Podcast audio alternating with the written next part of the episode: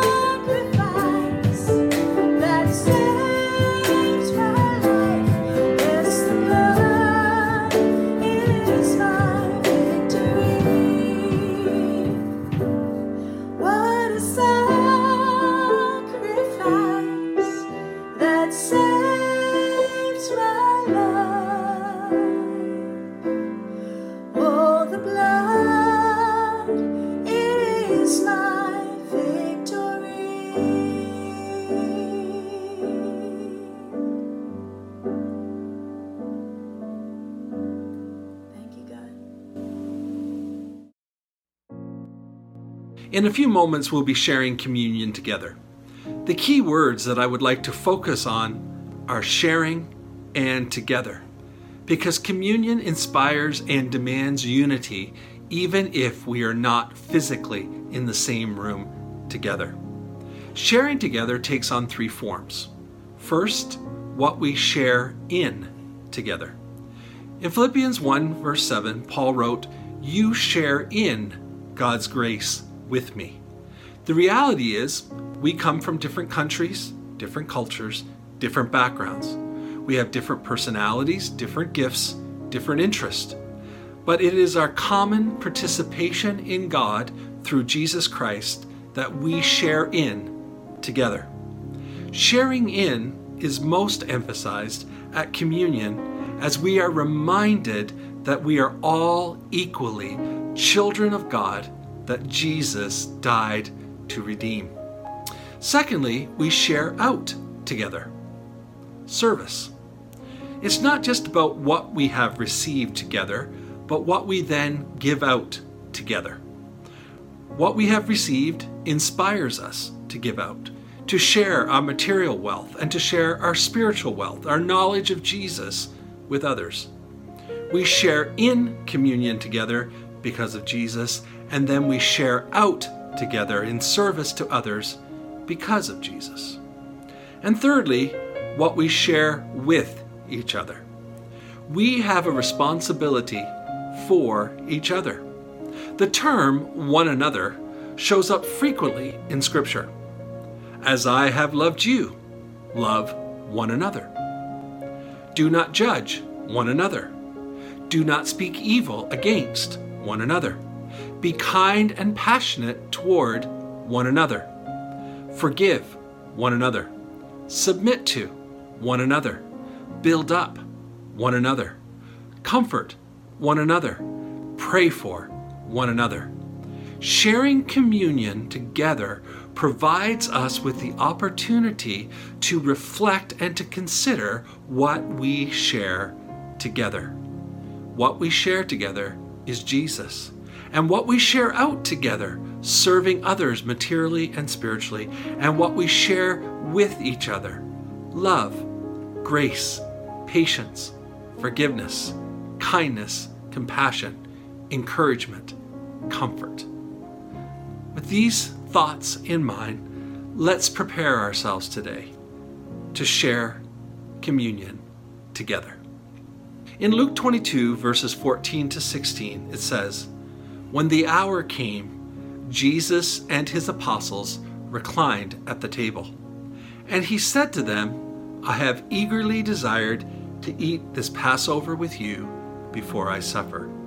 For I tell you, I will not eat it again until it finds fulfillment in the kingdom of God. Then in Luke 22 19, it reads, And he took bread, gave thanks, and broke it, and gave it to them, saying, This is my body given for you. Do this in remembrance of me. Can we take the bread this morning and eat together in remembrance of his broken body?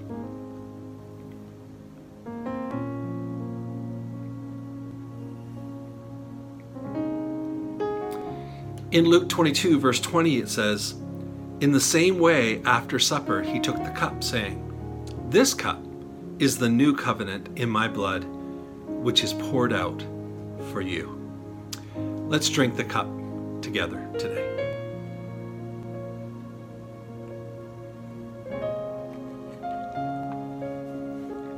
Let's pray. Heavenly Father, we are so grateful that even though we are not physically able to be together to share communion today, we are reminded that we are indeed sharing together. And I thank you for all that we share in you. I thank you that all that we share outward towards others, and Lord, how we can care for and touch and meet the needs of those around us. And Father, we are thankful today for your broken body and your shed blood and all that it represents for us in our lives. May your blessing rest upon each and every one today. May they be comforted with your words and with your presence. We ask in Jesus' name. Amen.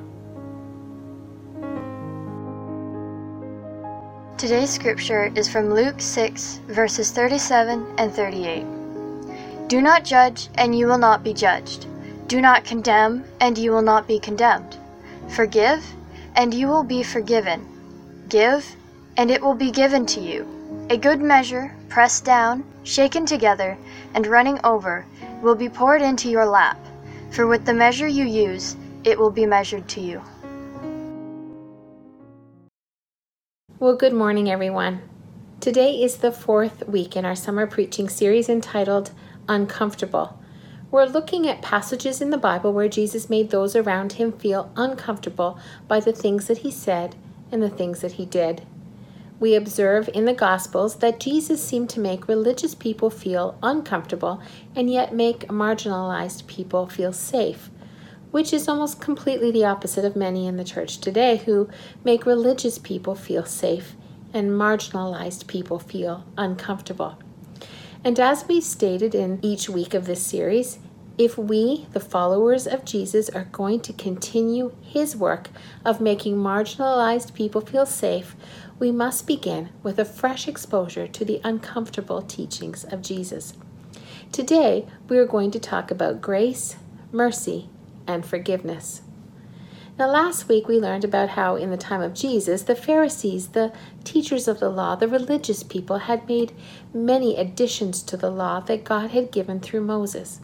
They misunderstood God's heart, and instead they were all about judging others to see if they kept the rules or not, including judging Jesus himself and his disciples. We learned last week that Jesus declared innocent who the Pharisees had declared guilty. And that's the perfect setup for today's message. So, today, let's dive into this topic of mercy, grace, and forgiveness for a few minutes and see specifically what today's verses have to say. Give, and it will be given to you a good measure, pressed down, shaken together, and running over. It will be poured into your lap. For with the measure you use, it will be measured to you. So, first of all, what do we give? Part of the portion of Scripture found in Luke chapter 6, verses 37 to 42, was read for you already this morning. In our key verse today, verse 38, Jesus says some really important things, but maybe not about quite what you have always been taught. Because of all the verses in the Bible seemingly about money, Luke chapter 6, verse 38 has been one of the most misinterpreted verses. How many times have you heard this verse quoted in your life right before an offering was taken up? If I could see your hands, I'm sure there would be many raised. As we will learn today, this verse has nothing to do with money, but speaks instead about judgment, condemnation, and forgiveness. You see, if you read verse 38 as a standalone verse, it does say that whatever you give, you will get back and much more besides, and thousands of sermons about giving money to the church have been built on it. But you should always read Scripture in context. What do the verses before it say? What about the ones to follow? And what did it mean to the original hearers? Taking a verse and removing it from its context is a dangerous thing to do. Here's another way to look at it. If we took verse 38 completely out of this passage, there would be no doubt as to the principle Jesus was trying to instill here. Verse 38 is sandwiched between verses about loving your enemies and later taking the plank out of our own eyes before we notice the speck in someone else's. Why would Jesus, right in the middle of talking all about not judging others, not condemning others, but instead forgiving them, stop suddenly and throw in one random comment about giving money? Yes, the verse does have the word give in it. So if it's not money that Jesus wants us to give, what is it? Well, verse 37 says, Forgive, as opposed to judging and condemning, and you will be forgiven. Simply put, Jesus wants us to be generous in our grace towards others. Making this verse simply about financial reward for financial giving actually cheapens the verse. I think it's safe to say that it's actually much easier to give money than it is to give mercy towards someone we feel doesn't deserve it. Secondly, who do we give to? So we know we are to give mercy, grace, and forgiveness, but who do we give it to? Well, it would appear that we are to give it to everyone, always. If we are to look at this verse in its context again and look back to verses 27 to 28 and 32 to 33, it's fairly clear that Jesus is talking about showing mercy, grace, and forgiveness to everyone, including those who have done us wrong. Those who have offended us or who we feel have created some kind of debt. As I said in the beginning, it's one thing to think of ourselves as gracious, it's another thing to extend that grace to someone who has personally offended us. A key verse is verse 31, which says, Do to others as you would have them do to you. Probably the most widely known verse in the Bible and very similar to the philosophy of most world religions the Golden Rule. This Golden Rule is basically the law of reciprocity. The principle is that others will reciprocate in kind based upon the way you treat them. It's saying that the world will give you what you give to the world. It's the boomerang effect. Now, I strongly believe in this principle, and let me give you an example. I like to have a little fun when I'm headed to a doctor's office I've never been to before. I'm one of those people who read the Rate My Doctor reviews before going. I can't tell you how many times I have read about the doctor being good, but that the receptionist is extremely rude. And I actually get kind of excited when I read that because I make it my mission to have a totally different experience. I head into the office determined to win them over with friendliness and respect. And it works every single time. They may start off rude or dismissive, but once I'm done with them, I end up with a receptionist so friendly you'd think it was a completely different person. Now, you may question my estimation of fun at this point, but hey, no judgment, okay?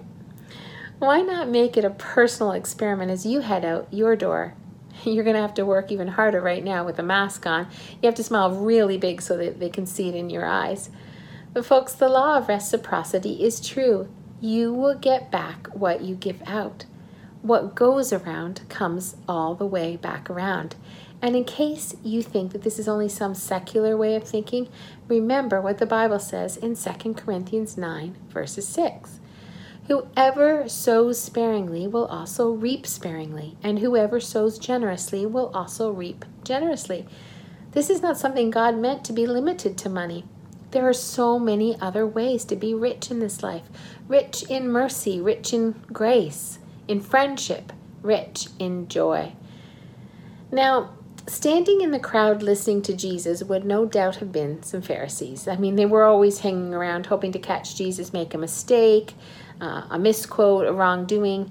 As I said earlier, they created a whole extra set of rules to help them keep God's laws perfectly. Talk about firstborn, rule oriented, type A people. These guys wrote the book.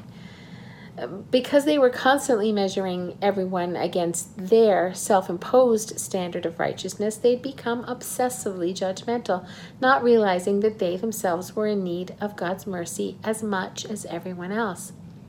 Jesus wants them to understand that love, mercy, and forgiveness, these are the true spirit of the law.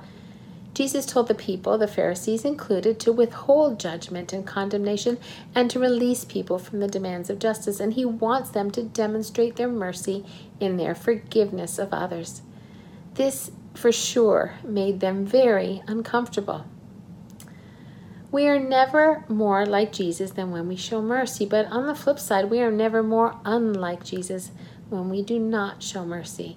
And listen to this James 2, verse 13 says, Judgment without mercy will be shown to anyone who has not been merciful. Mercy triumphs over judgment. But wait, does, does this mean that we are never to judge anyone or any situation? I think it's safe to say that we still need to be able to distinguish between good and evil, right and wrong, have wisdom and discernment about situations. Jesus is not telling us to turn off our discernment monitor. He's telling us to stop being so critical, so judgmental, so offended by everything. We need to calm down. to stop keeping that record of wrong. He wants us to stop pounding the gavel over the lives of others. We are to be as merciful to others as God is to us. So, that being said, we should only judge, condemn, and fail to forgive others in the same way we desire God to judge, condemn, and not forgive us. I don't know about you, but I really want God's mercy, grace, and forgiveness in my life. Thirdly, how do we give? Well, we give with good measure. So, what does that mean? Well, in this verse, Jesus is drawing reference to a measure of grain that someone would receive at the market. It implies that extra bit above and beyond the standard. Today, we would use it to imply in addition to other things. For example, I threw in some extra garlic for good measure. What it's telling us is that in all of our giving, our mercy, our grace, our forgiveness, we're to go above and beyond. That is God's way of doing it, after all doing immeasurably more than all we ask or imagine. Jesus says, Give, and it will be given to you. A good measure, pressed down, shaken together, and running over, will be poured into your lap. Pressed down in order to make space for more, shaken together to hold even more still. This shaking would cause the bigger pieces of grain to fall to the bottom and other pieces to fill into all the little spaces so that even more could fit. Running over, pouring into your lap. Now, some versions use the word bosom. Both lap and bosom ref- reference the outer garment that most wore over the basic tunic. And this piece was called the mantle, which was kind of like an apron. It was actually the original fanny pack, which I have on good authority is actually made quite a comeback, um, just in case you didn't know but in this case, I guess it was more of a waist pack. It was good for carrying money, fruit, or grain, and normally a person would bring a vessel with them when they went to the market to be filled with grain. And if a person wasn't expecting to receive grain, they didn't have a container, they would then pull up the mantle to create a, a lap or a pouch. We see in Ruth um, chapter 3, verse 15, that Ruth uses her mantle to receive six measures of barley from Boaz. I love the fact that Jesus says this good measure will pour into your lap because this means that it is a surprise. They're using their mantle, not a vessel. The person receiving didn't expect to receive. Isn't that just like God? His mercy is always surprising and beautiful and so much more than we could hope for. And the grace you will give out will come back to you in surprising ways and be overflowing. Grace truly is surprising, and God gives it in radical and profuse measure. And I know that I want to give that out as well. Now, Jesus goes on to say, For with the measure you use, it will be measured to you. The measure you use. So let me ask you this what measure are you using? Do you give out only teaspoons of grace but hope for buckets in return? According to this verse, you can only expect teaspoons. Do you measure forgiveness by the millimeter but expect kilometers of it for yourself? With the measure you use, it will be measured to you. Be stingy in your mercy, and you will find mercy just outside your grasp. Point your finger in judgment, and more will point back towards you. Withhold forgiveness, and you will find that you are in need of the same, and you won't be able to find any. But if your grace, your mercy, your forgiveness towards others is just like Jesus, above and beyond, then your lap will be overflowing. Now, don't get me wrong, what you receive back will not always be from the people that you showed mercy to, although that is often the case. But be assured that our God, who sees everything, will make sure that you are never lacking in mercy, grace, or forgiveness yourself. With the law of reciprocity, it is God Himself who makes sure that the grace we have shown comes back around to us.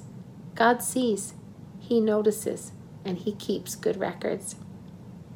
It's amazing to me to think that we actually set the bar of blessing for our own lives. We decide the measure.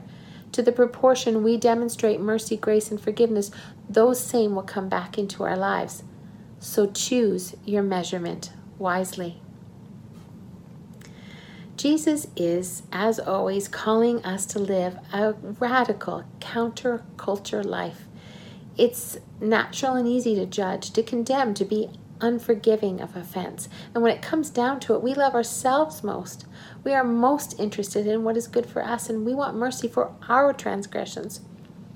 No one appreciates being judged, and, and yet I believe we live in one of the most judgmental times in history. We live in what one writer, named Scott Sauls, calls a time of internet outrage, public shaming, and the modern day Pharisee phenomenon. People, and sadly Christians in particular, seem to be on the vigilant lookout for things to be offended by. That sounds an awful lot like the Pharisee, doesn't it? New York Times writer Tim Kreider coined this as outrage porn, with many people feeling um, the, the feeling of either being right or being wronged. Today, people hide behind social media posts to call out, judge, shame, label, exclude, and boycott others, and sometimes based on only a few words said. Ours is a very much a cancel culture. Every day we are bombarded with an angry blog, a critical tweet, or a vicious comment on social media from a so called religious person, often sadly directed towards marginalized people or towards those that stand with them, making religious people feel comfortable and marginalized people feel unsafe. And while, like I said, we do need discernment, um, the fact that people can destroy the life of a person they've never met or even heard of before that day in their outrage over something that they may not even know all the facts about, that's a very scary thing. As Saul says, it's in those moments that we need to shift our eyes from the screen to the mirror. He says, What if instead of condemnation, we became known for benediction? What if instead of being on the hunt to catch people doing something wrong, like the Pharisees were, we went on the hunt to catch people doing right? Folks, let's run from being religious people like the Pharisees who didn't understand God's heart and who appointed themselves as judge and jury over everyone else, including Jesus. If we are to be uncomfortable with anything, let it be in seeing our need to change and to live our life of radical grace like Jesus instead of finding ourselves too uncomfortable to even look at that part of our life, to change and to begin to show the kind of mercy that God expects from us. Let's be the kind of people who, so aware of God's mercy and grace in our own lives, extend the same in a way that makes marginalized people feel comfortable. So, in conclusion, what do we give? Grace, mercy, and forgiveness. Who do we give it to? Everyone, always. How do we give? In good measure, extravagantly, in abundance, pressed down, shaken together, and running over. And because God sees what goes around will definitely come back around. And now, may the Lord bless you and keep you. May his face shine on you and be gracious to you. And may the Lord turn his face toward you and give you peace. Amen.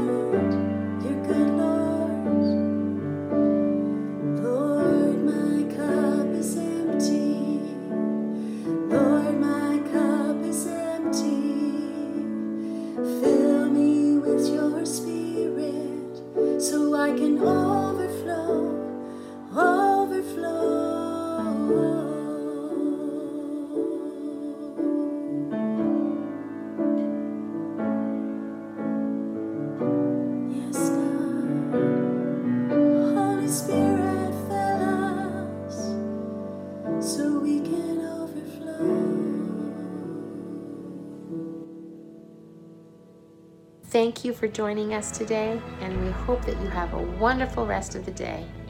God bless.